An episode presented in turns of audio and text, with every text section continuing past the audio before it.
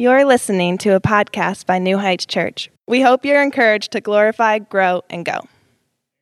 Here at New Heights, uh, we believe in a thing called expository preaching.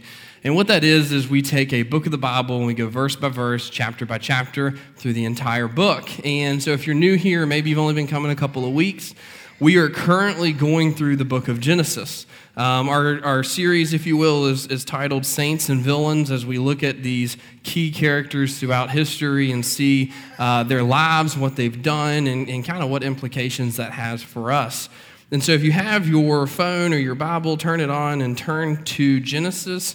We're going to be covering two chapters today, uh, chapters 10 and 11 and there is a lot of genealogy, okay? So hang with us as we go through it. Uh, there's a lot of good stuff in there that we're going to pull out of there, though. But go ahead and turn to Genesis chapter 10 and 11, and that's what we're going to be covering today. If you take notes, there are three points that we're going to be looking at. First is theology and the genealogy. Second is we see man's disobedience. And then lastly, we're going to see God's mercy. Uh, let's go ahead and pray and then dive in. God, we thank you for your love for us. God, we thank you that we can come here and freely worship you this morning. I pray that as we open up your word and read this text from Genesis, that you convict us where we need convicted.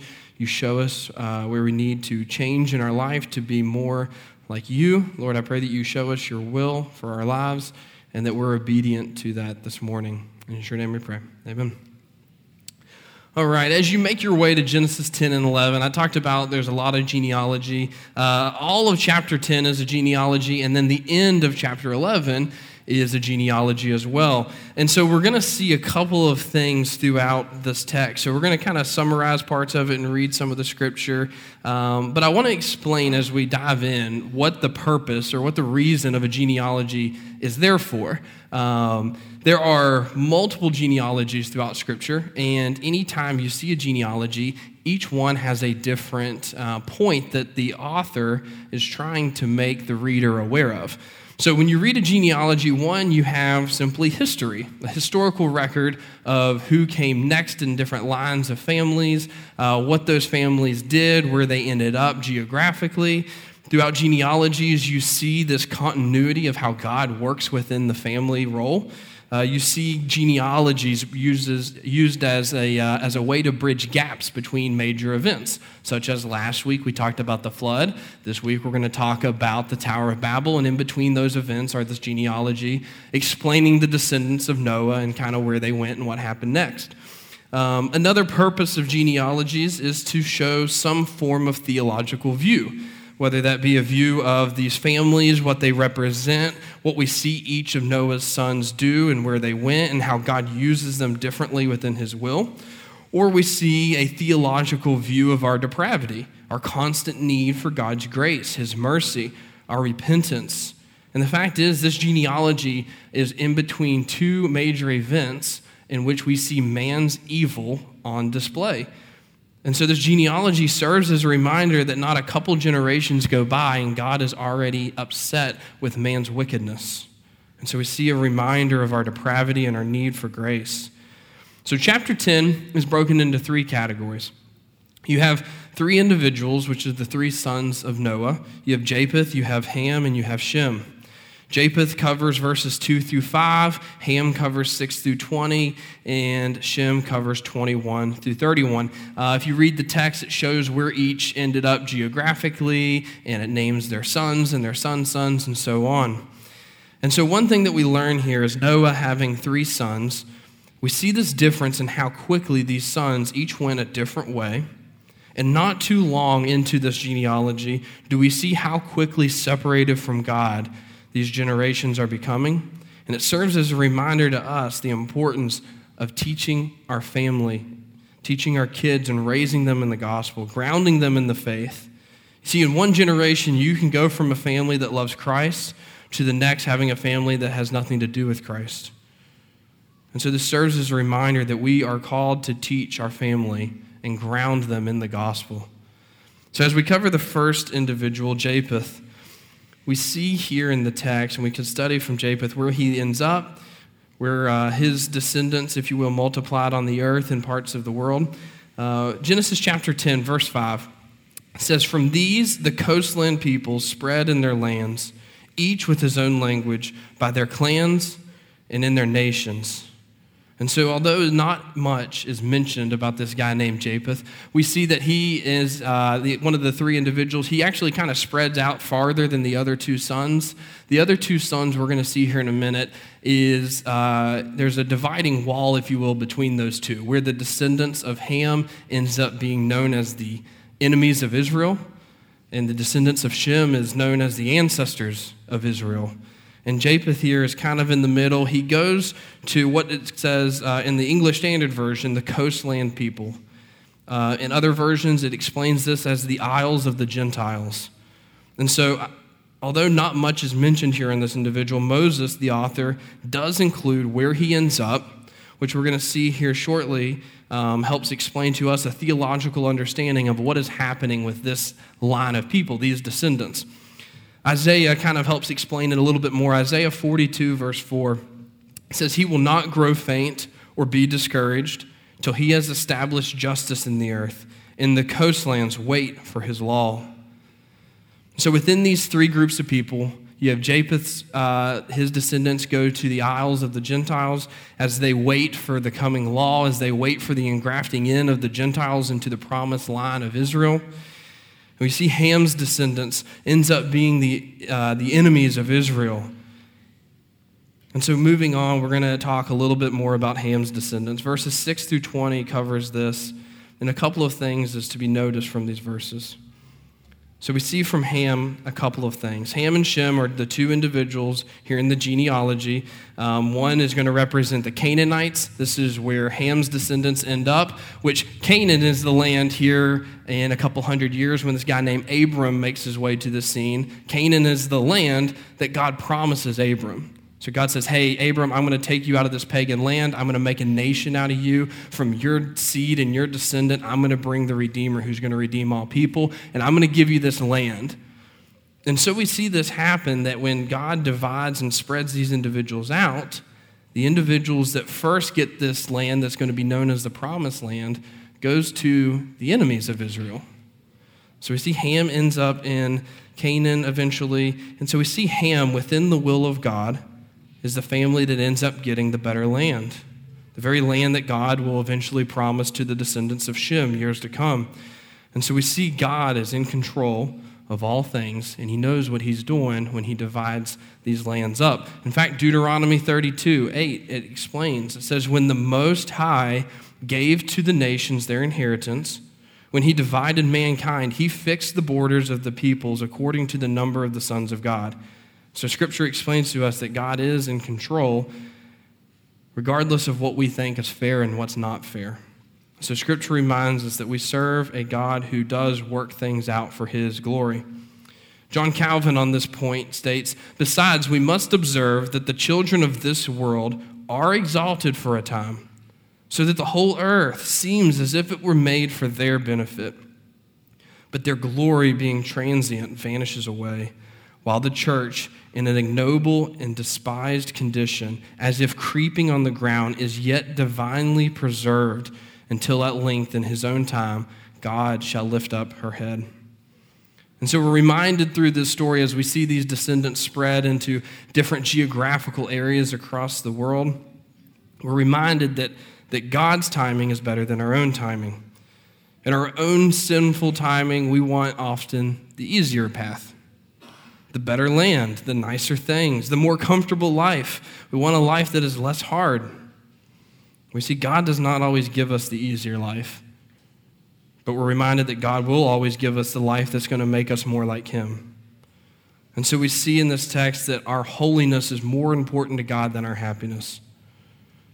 Matthew Henry states to this point Note, a family of saints is more truly honorable than a family of nobles. Shem's holy seed than Ham's holy seed, Jacob's 12 patriarchs than Ishmael's 12 princes.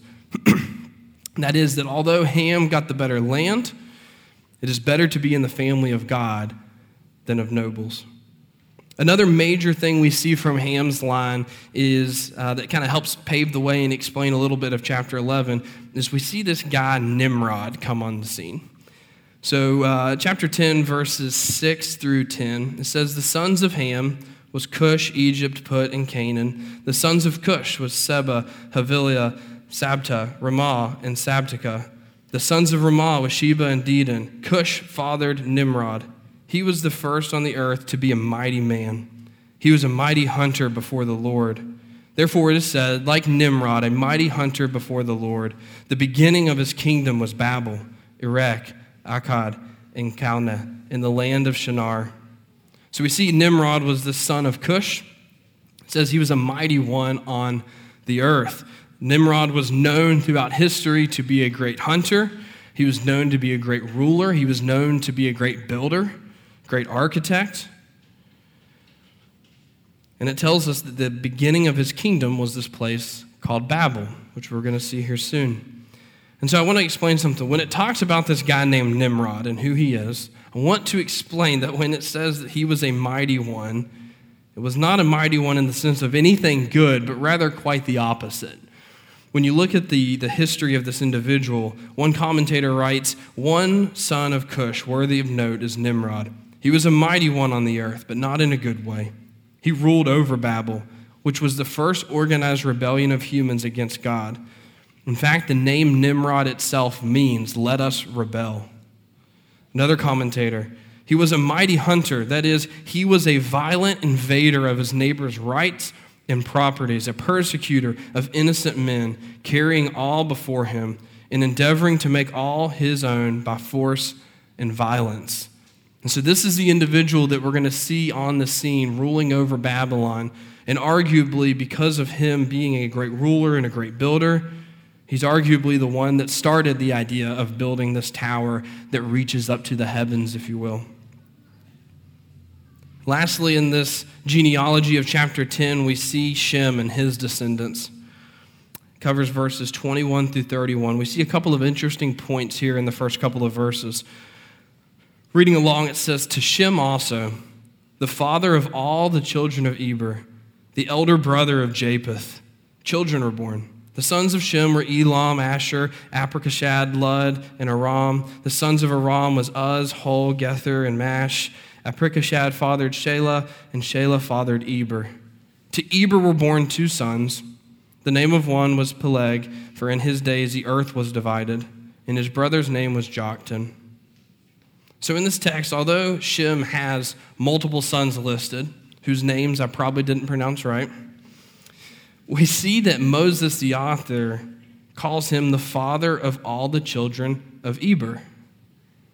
Now, Moses does not call him the father of all of the children that we just listed, Elam, Asher, and so on, but rather he focuses on this guy named Eber, who is actually his great grandson.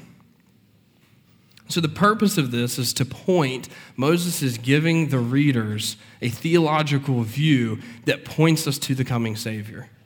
He is using this individual to explain that through this guy's lineage is going to come about this guy here in a couple hundred years named Abram. And through Abram to Isaac to Jacob, all the way to this guy who comes from this line known as Jesus, who's going to be the redeemer of his people. And so he's explaining to us, although it looks like Ham has the better part of this divide, if you will, God has a plan in which he's working all things out for his glory through this line of Shem and through Eber. The second thing we notice in this verse is it includes Japheth as the brother. We don't see it include this guy named Ham, although we know Ham was his brother. We talked about how Japheth goes to the isles of the Gentiles, how Isaiah explains and talks about these, uh, the people in the isles of the Gentiles waiting for the coming law, being grafted into the promised face, the, the promised family of God. Here in the text, Moses includes this theological hint for us to see and read as he includes the brother of Japheth in the title of Shem. We know already at this point that Japheth and Shem are brothers, but why does the author include that? One commentator tells us, says he was the brother of Japheth the elder, by which it appears that though Shem is commonly put first, he was not Noah's firstborn, but Japheth was older. But why should this also be put as part of Shem's title and description that he was the brother of Japheth, since it had been, in effect, often said before? And was he not much? Uh, and was he not as much a brother to Ham? Probably this was intended to signify the union of the Gentiles with the Jews in the church. The sacred historian had mentioned it as Shem's honor that he was the father of the Hebrews. But lest Japheth's seed should therefore be looked upon as forever shut out from the church, he reminds us here that he was the brother of Japheth, not in birth only, but in blessing also. For Japheth was to dwell in the tents of Shem. And so, as we see this brief overview of these genealogies and where these individuals go and end up, this theological view that we can see um, on how it points to the coming Savior, the coming Redeemer, through Abraham and his seed, we also see in here a theological reminder of our depravity. We mentioned it earlier, we mentioned it last week, the week before last, that we talked about how man's wickedness leads to God flooding the earth and killing everybody except for eight individuals. And we see that only a few generations of descendants goes by before man turns back to his evil ways as we see in chapter 11, and starts trying to make a name for themselves again as they build, as they build this Tower of Babel. And so we see and we're reminded here that we are a fallen people. It doesn't take long, it's not hard for us to quickly fall back into our sin. And hopefully, this serves as a reminder to us as, as parents, as husbands, as fathers, that we are called to be diligent, to use every chance we are giving to pour into our kids the gospel. Just as how quickly we see in this text that sin creeps back into the family line, the same could happen to us if we're not careful, if we're not disciplined to make the gospel a priority in our life and in our family. And I want to explain a priority is not simply showing up to church on Sunday morning. Dude, I want you to be here. I hope that you're here on Sunday morning, but that's, that's not enough. Let's be honest, if we think back, however many years you've been coming to church, you think back a year ago, Will and Jeremy preached on who knows what points they made. I don't know. I can't remember everything. There's a handful of sermons in my life that I look back and go, okay, when I was in Tennessee, I heard David Platt teach on writing a blank check, right? And that got me to be a, um, an elder candidate here at the church, and that led to me being a pastor here. There's a handful of sermons I could think about in my life that I remember. And so I hope that we're not naive, that we have 52 times a year we meet here, 50 of which you probably don't remember the sermon. 52 total hours out of 8,760 hours in a year.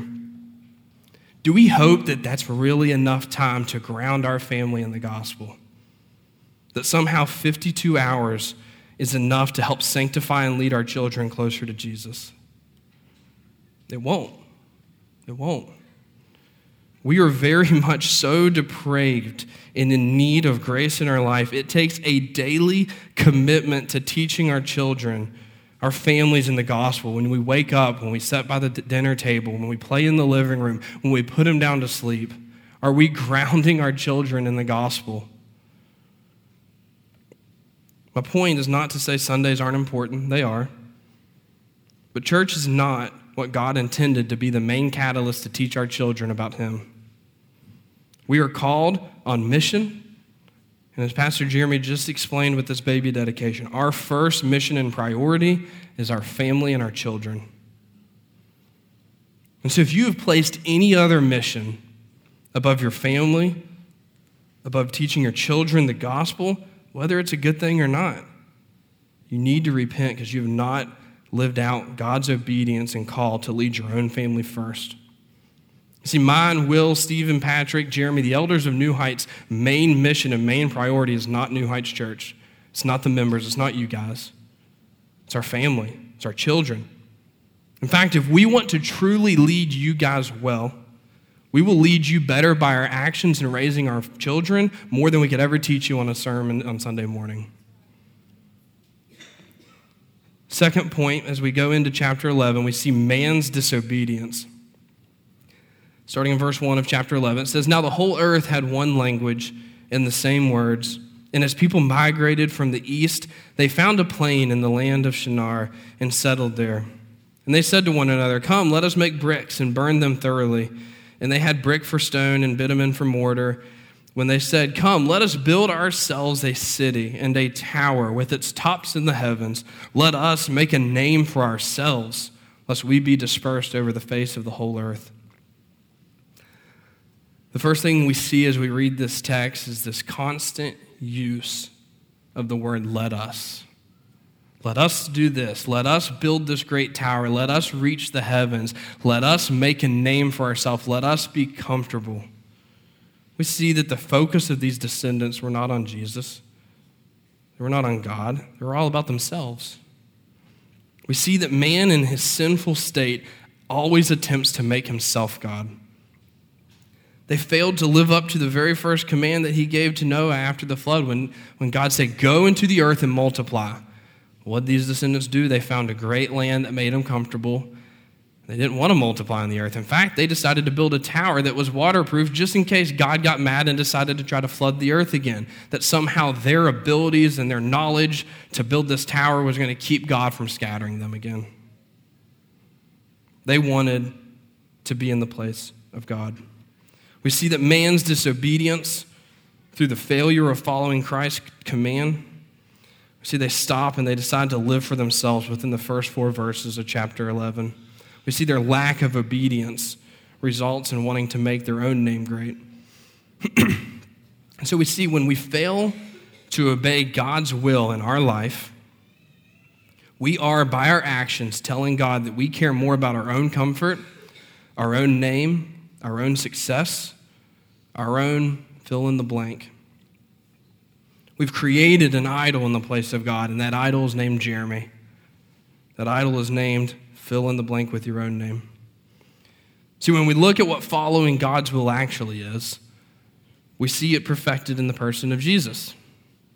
We see that following God's will results in a radical life that says, I'm willing to give up my comfort, I'm willing to give up my home, I'm willing to give up my body, I'm willing to give up my life, not for my will, but for God's will to be accomplished.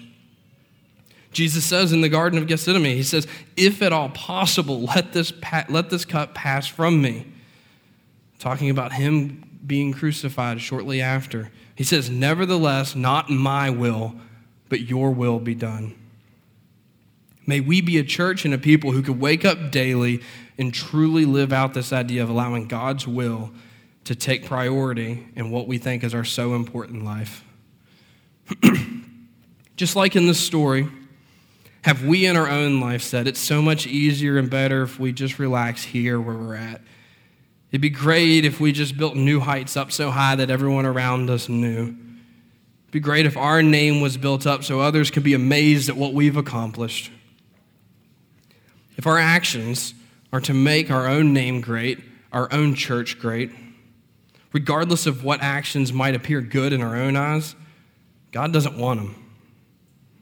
And my hope and prayer as a church is if we ever get to a point where New Heights' name and fame is more important than God's glory, that God closes our doors.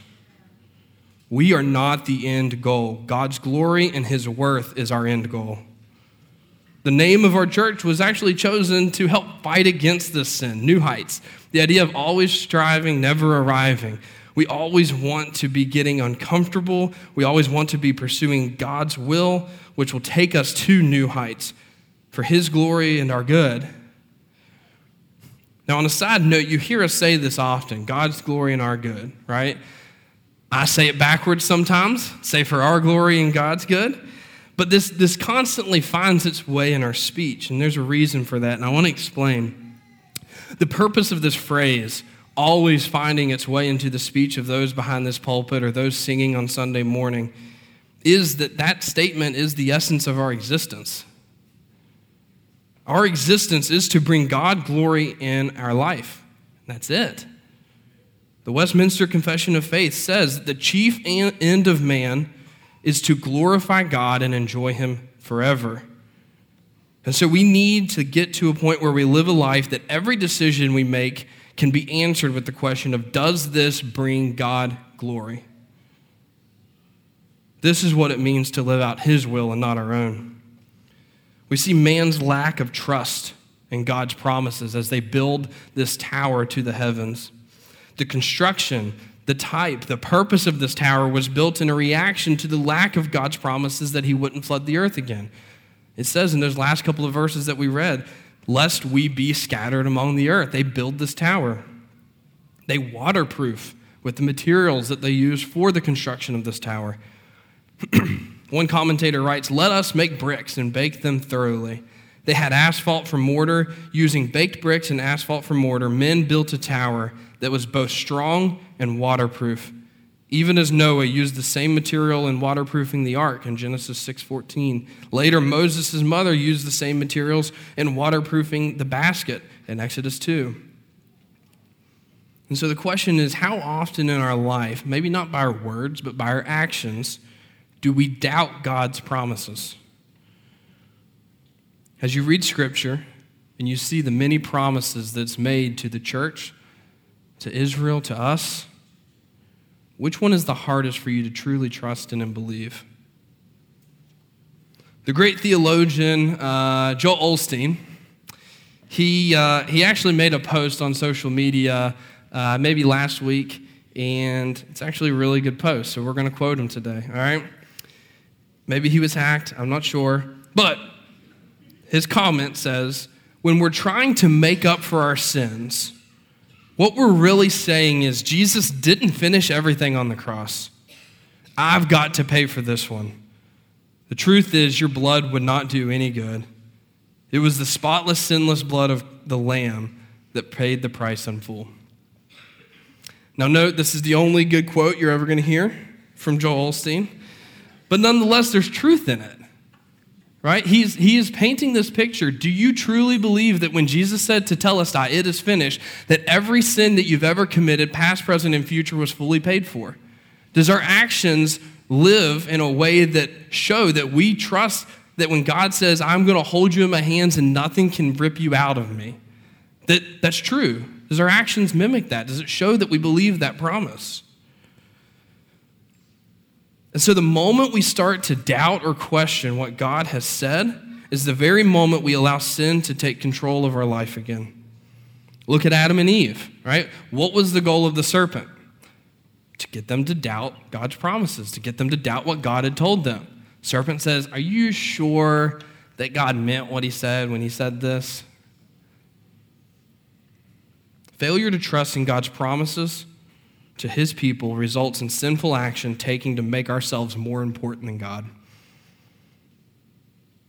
And what a beautiful thing we see that God do next here in the text. We see God's justice mercifully poured out on these people for their disobedience, their sin. We see God's mercy in keeping his promise. We see God's mercy in his patience and his long suffering. We see God's mercy in the picture of what this act shows us later in Scripture. So, our third point talks about God's mercy. Verses 5 through 9, it says, And the Lord came down to the city in the tower which the children of man had built. And the Lord said, Behold, they are one people, and they have all one language. And this is only the beginning of what they will do. Nothing that they propose to do will now be impossible for them. Come, let us go down there and confuse their language so that they may, ne- may not understand one another's speech. So the Lord dispersed them from there over the face of all the earth, and they left off building the city. Therefore, its name was called Babel, because the Lord confused the language of all the earth. And from there, the Lord dispersed them over the face of all the earth. So I would argue that although this is God's justice on display, we see his mercy even more so in this text. We see God's mercy through his promise. Right? He promised Noah and his people. He says, "Hey, that bow that I put in the sky, the rainbow, let that serve as a reminder to you that I will never wipe out mankind with a flood again." Now, God could have easily went down to Babel and wiped them out and killed them and been completely just in doing so for their sin and their wickedness. But God doesn't. He keeps his promise. He doesn't flood them again. He doesn't wipe them out. Instead, he confuses the language as his choice of justice here. So we see his patience on display by doing this. We see this choice of justice. He reminds by his actions the promises that he made to them. The same way we see man choose sin and distrust by their actions is the same way God reminds them of his will and his promises by his actions. The beauty of this text, this form of justice here, says that God came down to them. God is meeting them where they are at. Scripture says that God came down to see what was happening. God comes down to meet sinners in their sin. And if this isn't the best news to those who are helpless in their sin, I don't know what is. The same actions that God has taken to this sinful group of people is the same action he has taken for you and me. God has came down to us through Jesus to meet us where we are at in our sin. Scripture says that while we were dead in our trespasses and sins, that's when Christ came to us. If you think for one second that there's something you have to do to meet God somewhere, there's a tower you have to build to make it high enough to the heavens before God comes to you, you're wrong. There's no amount of good in your life. There's no tower big enough you can build. There's no amount of uh, deeds you can do to somehow get you closer to Jesus. God comes to the base of that tower in the midst of your sin for you. See, God does all the work. And all he's saying is, trust in me, follow my will, repent of your idols, repent of your sin, repent of your lack of faith in my promises, and follow me in obedience. We see in this text that God's mercy leads back to his will. God's original ask of these people, the first ask after the flood, was to go into the earth and multiply. These people failed to do that. We see God, through his justice, makes his will accomplished. God used his justice to spread them across the earth for his will to take effect. God says by his actions, if you are not going to obey me and accomplish my will through obedience, I will accomplish my will through your disobedience. I will scatter you myself to make my will accomplished. We see God's mercy put into check man's high view of self. One commentator writes So the Lord scattered them abroad. The forced separation of men from Babel was more God's mercy than his judgment. God, in dividing man, both linguistically and geographically, put a check on the power of man's fallen nature. And so we see God, through his justice and judgment on these people, serves as a reminder of our constant failure and our constant need for grace and mercy in our life. It's a clear reminder that in comparison to the power of God, we are nothing. The humility that has came and fallen upon these people. The fear that these people had at such an interesting act of confusing the languages the need of communication in life fully ripped away from these individuals. You see, God's mercy will always lead us to a point of realizing our depravity and our need for Him. We see this, this beautiful comparison here with this idea of language where, where God scatters the individuals here in the Old Testament. He confuses the language. We see this comparison to what he does later in the book of Acts. We see this merciful act that leads to bringing about God's will. In the Old Testament, we see God's will accomplished through the scattering, through the confusing of languages. And in Acts, we're going to see his will accomplished through the uniting of languages. So, Acts chapter 2, verse 2 says, When the day of Pentecost arrived, they were all together in one place. And suddenly there came from heaven a sound like a mighty rushing wind, and it filled the entire house where they were sitting and divided tongues of fire appeared to them and rested on each one of them. And they were all filled with the Holy Spirit and began to speak in other tongues as the Spirit gave them utterance. Now there were dwelling there in Jerusalem Jews, devout men from every nation under heaven. And at this sound of the multitude came together, and they were bewildered, because each of them was hearing them speak in his own language. And they were amazed and astonished, saying, Are not all of these who are speaking Galileans? How is it that we hear each of us in his own native language? So, what a beautiful picture we get to see as a New Testament saint looking backwards between these stories. We see God in the Old Testament scatters their language to accomplish his will of spreading them across the earth.